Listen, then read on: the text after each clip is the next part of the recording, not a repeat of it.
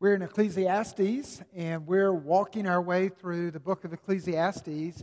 And Solomon introduces a sea change or a visual change this morning in verse 1. We've said that of chapter 3. We've said that as a theme for this series that life under the sun without the Son, S O N, Jesus Christ, in our life and in relationship with Him in this life is no fun. That it's subject to frustration, it's subject to brokenness, it's, it's subject, subject to finality. It ends, relationships end, our own life will end. But notice that he says not simply under the sun, but he adds in verse 1 of chapter 3 For everything there is a season and a time for every matter under heaven. I uh, recently, well, this summer, I lost my glasses and could not find them. And so I called uh, an optometrist and said, I need to replace my glasses. And he said, Well, sure, come on in for an eye exam. And I was like, Well, I don't really have time for an eye exam. Just just give me the same prescription that I had before for eyeglasses. He said, Oh, no, no, no, not at, not at your age. And I was like, What? And he's like, Well, as you get older, even annually, your eyes begin to get weaker. And things that we compensate as human beings, things that I saw with my old glasses, I actually began to miss some things so that with a new prescription and new glasses that I received, I saw things in a fresh light or in a fresh way. And here, Solomon is saying, look at things now in the light, not simply under the sun, but look at things in light as to how they operate in heaven. Thy kingdom come, we pray in the Lord's Prayer. Thy will be done as in heaven. So, like a good optometrist, Solomon says with verse 1 let's check your eyesight and how you perceive God working in this life from heaven. Now, this is going to take a minute, this eye exam, but I want you to see a couple of scriptures to understand afresh and anew how truly everything is, is happens in a season. It says, for everything and time for every matter. So every season and every time, everything that occurs, people, places, and things, is happening in God's time. God is the master timekeeper. It is everything that occurs. Everything that occurs in our life with people, places, and things, God is in control. God, as we will often say, is sovereign. So that means that God, sitting in the throne of heaven above, from heaven's throne room, is not wringing his hands in distress over the oops and the bad seasons or the unlucky times that occur in our life. It's going exactly according to his schedule. He is sitting in heaven over all time, above all time, in control of all time, for unending time, for eternity. Let me direct you to a couple of scriptures for this eye exam as we get into this. Isaiah 46, verses 8 through 11. Now, this is important because Isaiah is speaking to a people who have begun to lose sight of who God is. And here Isaiah says, Your God, Israel, God's people, two rivers. Your God is not like other gods or idols. Remember this and stand firm. Recall to your mind, you transgressors. Remember the former things of old. He's trying to, he's saying, draw deep on your memory. For I am God and there is no other. I am God and there is none like me, declaring the end from the beginning and from ancient times things not yet done, saying, My counsel shall stand and I will accomplish all my purposes. Calling a bird of prey from the east, the man of my counsel from a far country, I have spoken and I will bring it to pass. I have purposed and I will do it. Even to the degree that he calls a bird or an eagle from the east, he has a decree a purpose, a will that is set in motion. Unlike any other God, he says, I'm a God, and what I say and I decree, I will do, and it will be done. That's our God. Psalm 139. In Psalm 139, and really it could be the whole section, but I'll just go to a couple of verses. Verse 1 O Lord, you have searched me and known me. You know when I sit down and when I rise up. You discern my thoughts from afar. You search out my path and my lying down and are acquainted with all my ways. God knew this morning where you would be at 1106. He knew that you'd be sitting right there. It's no accident. And you may say, well, no, wait a minute, preacher. I planned on, you planned because he planned for you. He called you here this morning. People, verse 13, and particularly expectant mothers and fathers. For you formed my inward parts, you knitted me together, that means wove me together in my mother's womb. I praise you, for I am fearfully and wonderfully made. Wonderful are your works. My soul knows it very well. My frame was not hidden from you when I was being made in secret, intricately woven in the depths of the earth. Your temperament, your personality, your likes, your dislikes, your body features, all that was scripted. You're not a robot, but the way you feel about things, the way you think about things, your, your unique personality, your gifts, you're one of a kind. But it's not by accident, it's not by your design, it's by God's design who sits above all time, and it is for a purpose. It's for a time even such as this. It's important. Um, Acts, a couple of quick examples. Acts uh, chapter 9, uh, verse 11 and 12.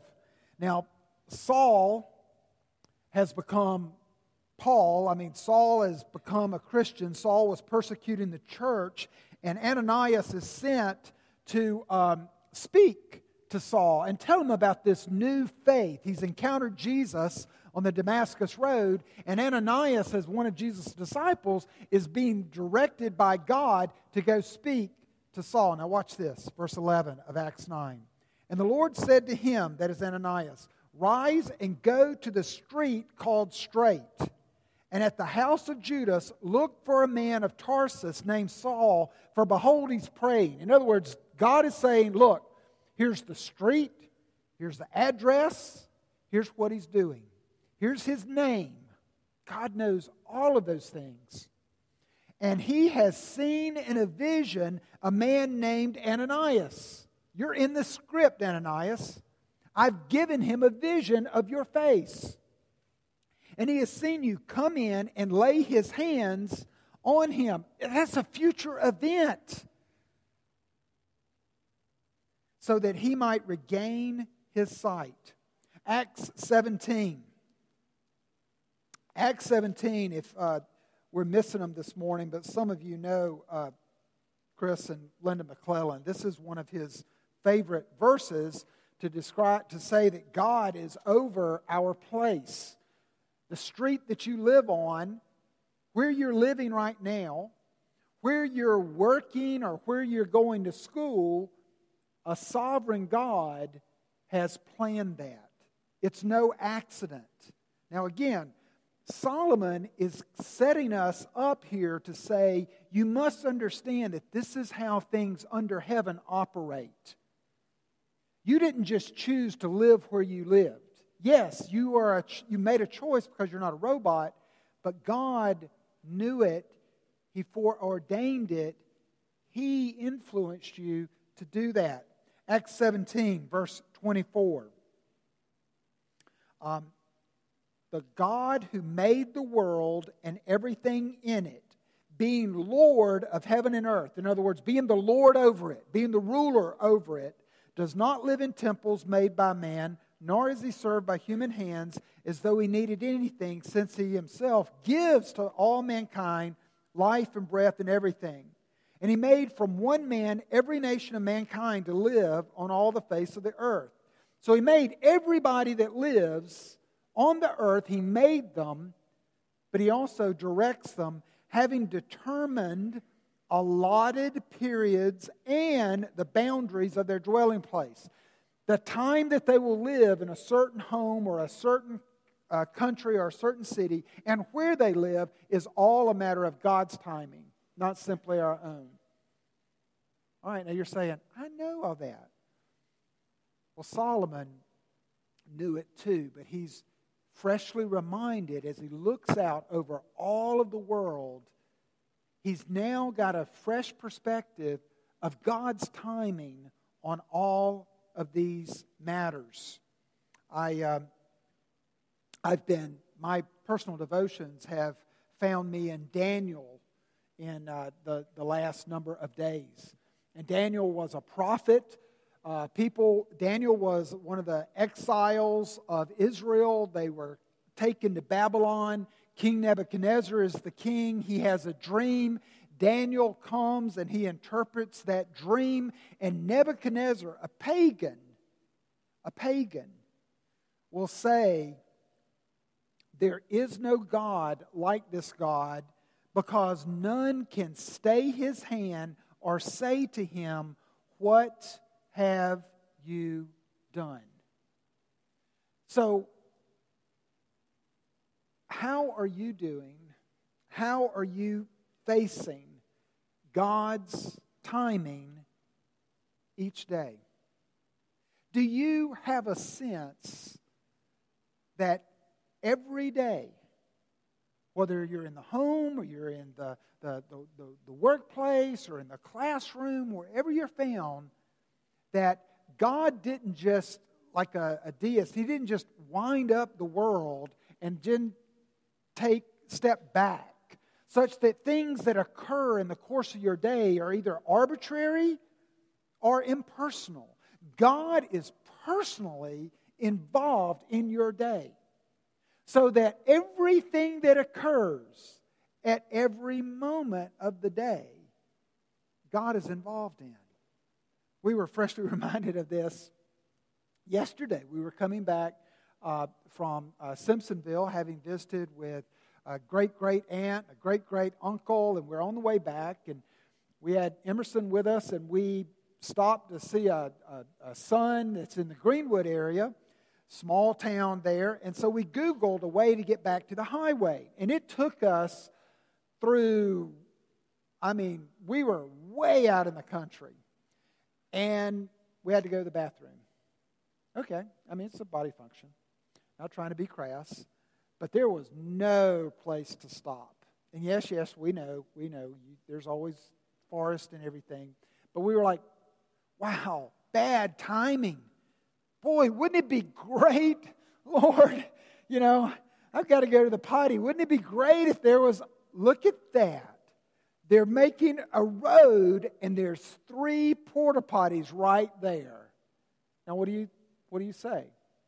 if you're not aware, if you're not sensitive to God being active in your day, in your hours, in your minutes, in your seconds, you're going to say, Aren't we lucky? Or you're going to have a sense that you're like God and you control your own destiny. In other words, well, I'm going to make something happen. I'm going to I'm going to I'm going to change it up. I'm going to control time here. Solomon says we can't. Solomon says we're only going to be subject to frustration when we try to. Back to Ecclesiastes 3, verses 14. He says, I perceived that whatever God does endures forever. Nothing can be added to it, nor anything taken from it. You cannot edit God's timing for your life. God has done it, it is set into motion. And where I'm going with this is for God's people, that's a good thing. That's a, that's a very comforting thing. In verses 2 through 8,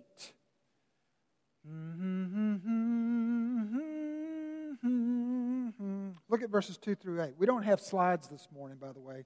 Hope you brought a Bible. We do provide Bibles. We encourage you at Two Rivers to, to bring a scripture so that you can uh, see God's Word for yourself. Mm-hmm. Oh, excuse me. Okay, so look at verses 2 through 8 like you would a list of ingredients to make a cake. You need two primary items you need sugar and you need flour. Now, looking at this list, I like the sugar. I like babies being born. I don't like the flour of people dying. I, I like planting. I don't like so much the fall of the year when I need to pull the flowers that have faded and died as well as the weeds. You know, I like healing. I don't like killing. But we all like cake. And in this list, there's a, there's a list in this timing of things that are very, very delightful, but things that are also very disquieting. The, the, the, the tune of my life is interrupted. The, this is a, a, a, an English, well, I'd say English, but this is a literary device that Solomon, the wisest man of the world, is using. It's called a merism, where he will take two terms polar opposite, and it covers the breadth and the range by these two poles. So that you can see that there's a time to be born and there's a time to die. And in the middle is all of human existence. When he says there's a time to weep and there's a time to laugh, that's the full range, the whole spectrum of human emotion. And so, in these verses, verses 2 through 8, everything in life, every people, place, thing, issue, event can fit into these things. And he's saying, we don't really like the disquieting times, but those are still in God's handiwork, in his sovereign design. The flour is as important, if not more so, than the sugar the timing of it. I, um, I read last week where there was a family in Scotland that had taken a canoe trip to a very remote area and they, they canoed into this cabin and overnight their canoe disappeared now, this family, and it must have been a very large canoe, had four children between the ages of 6 and 12.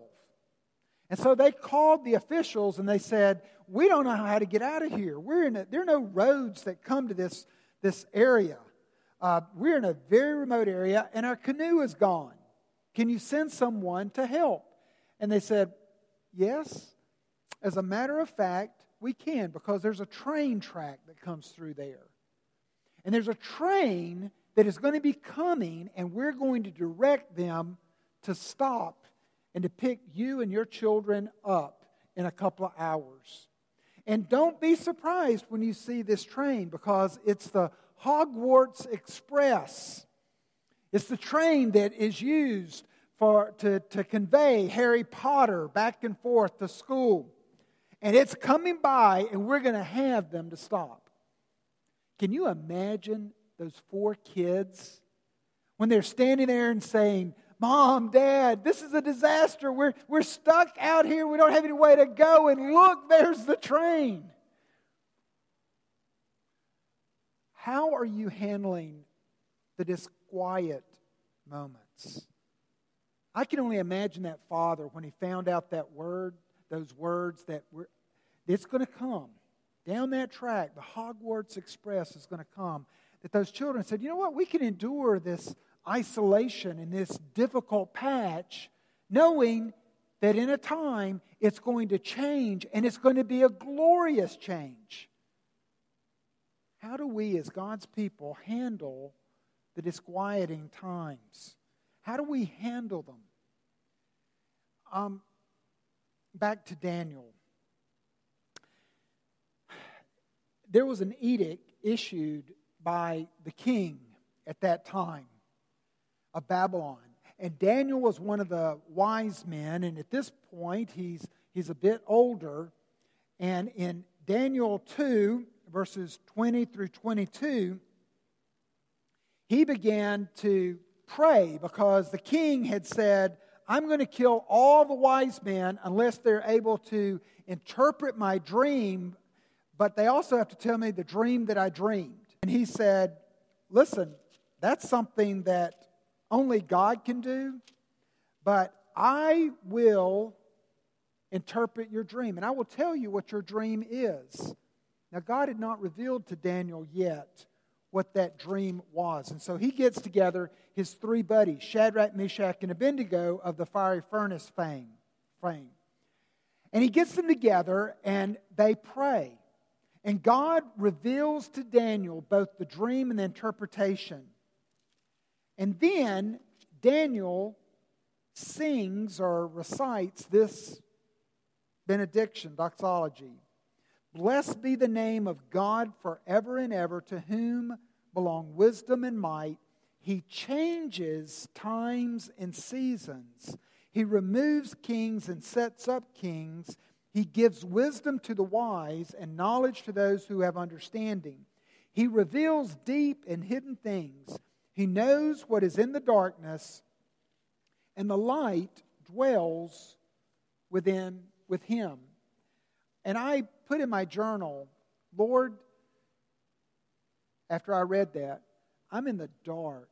I'm in the complete dark about a lot of things in my life right now.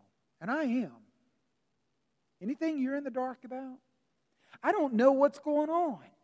I don't know why this is happening at the moment. I don't know what to do about it. I don't I don't know, God. I just feel like I'm in the dark. But here's my comfort. You're not in the dark. All things, all things before your throne are as light. That's what he, that's what he said. He said, He knows what is in the darkness, and the light dwells with him. And so, as your small child, my little boat on your open ocean is so small, and you are so big, but you're my father. And I can trust I can trust that you see and you know, even though I'm in the dark about it. And that's comforting to me. And that's what Solomon is saying. Is he's saying some of these things are very disquieting. Weeping, mourning, things being plucked out of our life. These, you know, the death of a relationship, the sickness of a child, disease, financial failures, all these things can be very disquieting, but God's not in the dark about them. And so we can begin to rest and we can begin to trust. And that's what he says in verses 9 through 10. He says, You know, God has given this business to man. And I, my translation of verse 10 is I have seen the business that God has given to the children of man to be busy with. The children of man is code for the children of Adam. Adam fallen. Adam and Eve, that couple in the garden. Eden, everything that was positive in this list, all the sugar in these ingredients, all the things that were delightful, they occurred in Eden. None of the disquieting things, none of the flour. That did not occur in Eden. But now, living in this world, with that couple who tried to change the timing of things, timing seems to be so chaotic. See, here's what's afoot. The preacher, Solomon, has been telling us, Lord, I look out over the landscape of life and I look at the things that I've built. I look at the wealth that I've accumulated. I look at all the wives and concubines that I've had and those pleasures. I look at all the food and, the, and, and all the wine. I look at all those things and things break and things don't, the joy doesn't last and the, the food, the bread gets stale, and the buildings crumble, and my wealth, somebody else is going to inherit it, and they're going to foolishly spend it, and they didn't work for it. So life without God is chaotic and out of control. But then he ups the ante and he says, But knowing that God is in control and these things still happen, wow, that's concerning. How do I handle the fact that if cancer comes into my family, if financial hardship comes into my family, if, a, if, if relational difficulty comes into my marriage or relationship with another person, be it a, a mate or a friend, how do I handle the fact that God is still in control? And then He knows what's going on. Back to Daniel. We are not to be like those that say, God, what are you doing? And we're not to be like those who say, Let me take charge. Let me, sit down, everybody. Let me do it with my hand. Let me change the, the seasons and the time and the hands on the clock. We're not to do that. We're to, Solomon actually says, he says in verse uh, 11 and 12, he said, God makes everything beautiful in its time. It may seem ugly and out of control and chaotic, but God's doing something. He is at work, and in its time, at the appropriate time, farmer, you can't see that seed growing under the soil. And you're praying for rain, but at the appropriate time, those wheat head, that wheat will emerge and then it'll grow tall and then it'll be a beautiful landscape as it blows in the breeze. It's like a, it's like a movie.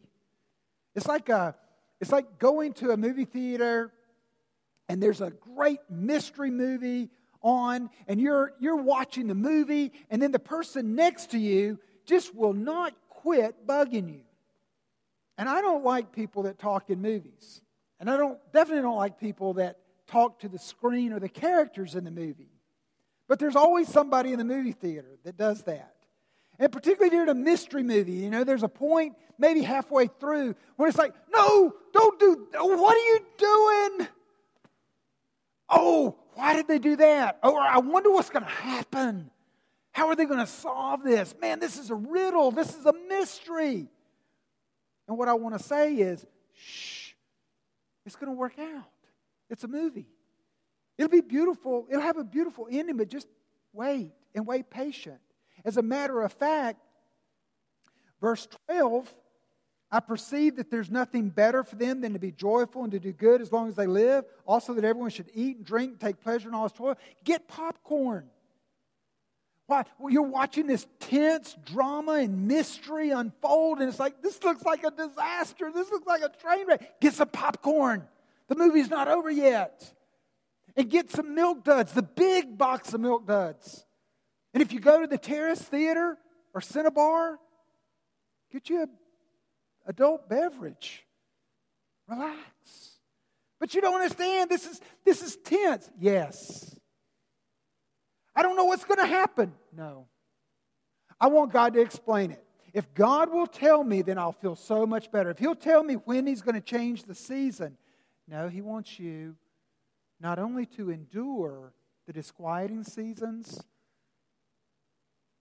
the times that our nation's at war, or the time that the, that the business environment is hostile, or the time that your child is going through a sickness that you just can't diagnose, or that the relationship just seems to, to not be healing but falling apart, or when there's a, a, a, family member that's suffering with an addiction or a behavior pattern that I, I, I, I just can't be quiet about it anymore, but I don't know how to speak into it.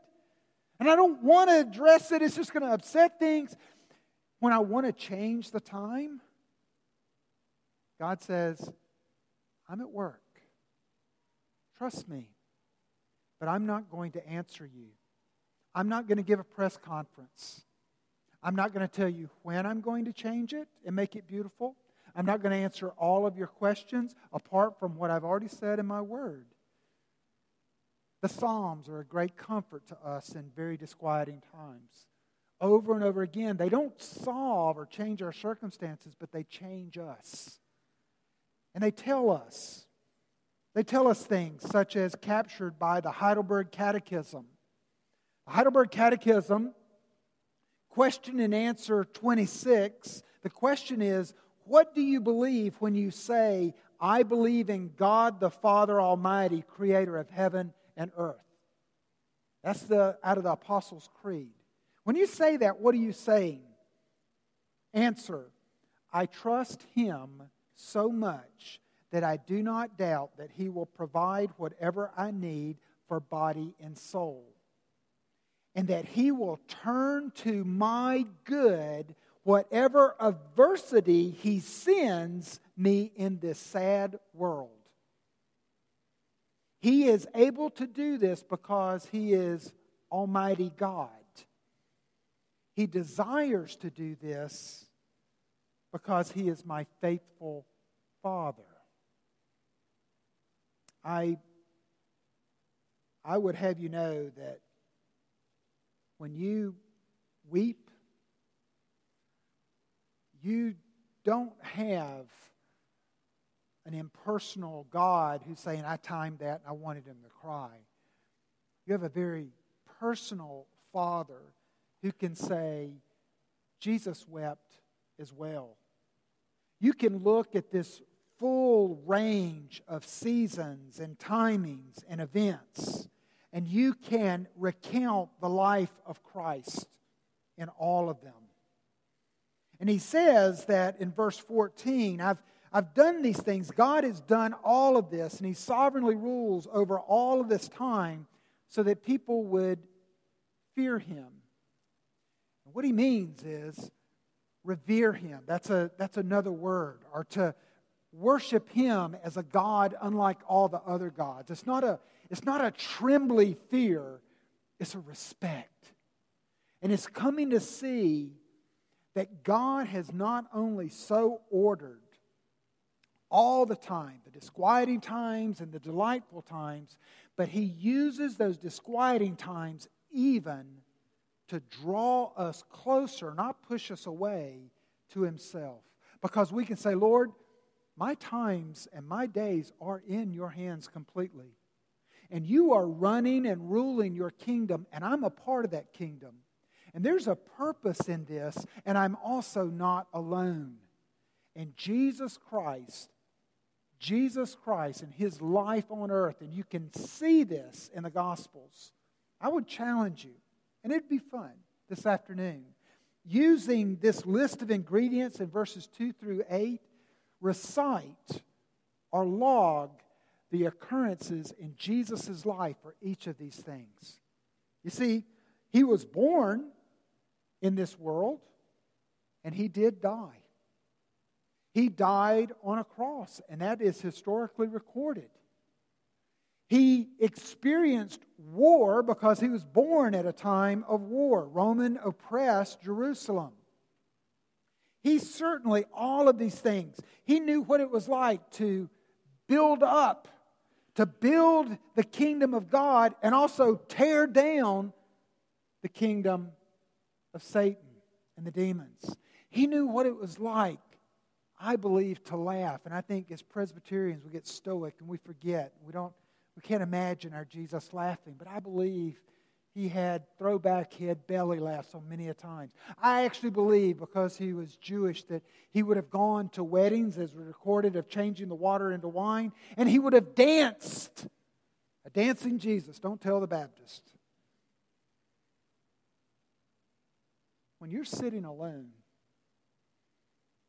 and you're sitting alone and you think in your weeping or in your mourning, in your struggle, and you think, nobody knows what I'm going through. Jesus knows what you're going through. We have a great high priest who is not separated from those things, but who went through every range of emotion and physical challenge that we have faced or will face. And he sympathizes, he joins us, he welcomes our prayers. And what's more, he's the Son of our Father in whose name we can pray. Lord, I do wish that you would either change the time to, again, a time of laughter while I weep, or that you would remind me of your presence, your intimate presence, and you would weep and mourn with me at this time of my loss, such that I don't face it alone. But either way, that God would use these times and his seasons, even as he builds us up and he prepares us as his people, as his church. Let's pray. Heavenly Father, We've now come to a time where we're going to eat, where we're going to feast. And it's humble bread and wine. And we ask that you would take and use this time with us to strengthen us, to strengthen our faith in you through Jesus Christ. That as we come forward, there are some of us who are in a very, very difficult time right now. Would you feed us to remind us that we are not alone and that you understand and that we can seek you out and you will be found? Maybe this disquieting time is such that you want to meet us most here, that we not face it alone. Father, some of us come and we're just full of joy and praise because this is a great time right now and a great season. And we as we come to this table, we give you our gratitude and our thanks. But we don't just love you when things are good. We love you because you're our God through both those trials and the wonderful joys that we can experience. So, Father, we rejoice as we come to this table. We rejoice with this food and this drink and this fellowship, even with you through Jesus Christ, in whose name we pray. Amen.